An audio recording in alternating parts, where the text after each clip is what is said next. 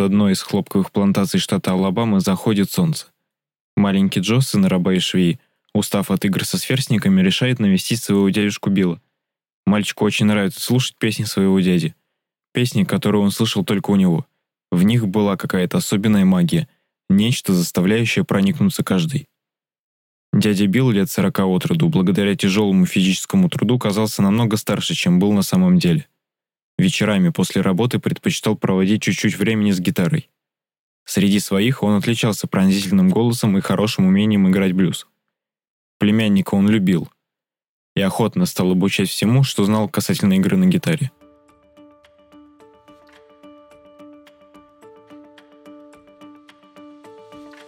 Соединенные Штаты Америки на рубеже 19 и 20 столетия уже в то время считались одной из наиболее развитых мировых держав.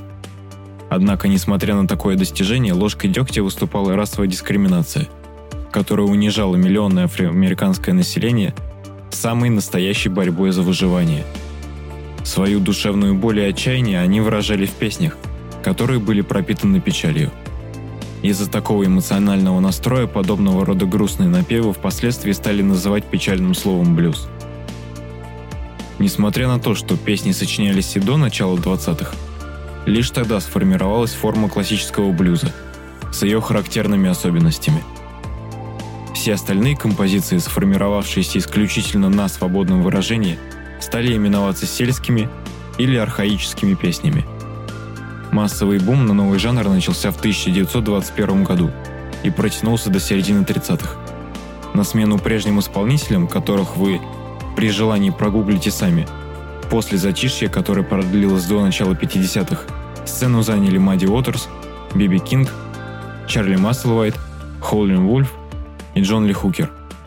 Они пели блюз, но он уже сильно отличался от композиции прежнего стиля – они увели жанр в новую стезю. Таким образом были получены рок-н-ролл, ритм и блюз, блюз-рок, буги-вуги. Ну и, разумеется, в лучших традициях музыки все не остановилось и продолжилось развиваться, даря миру новых великолепных исполнителей.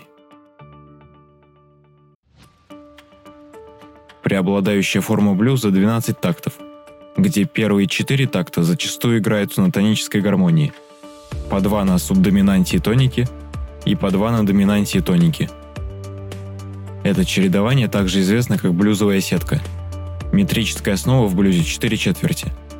Нередко используется ритм восьмых триоли с паузой, так называемый шаффл. На основе ритма блюза в 50-е появился такой жанр музыки, как соул.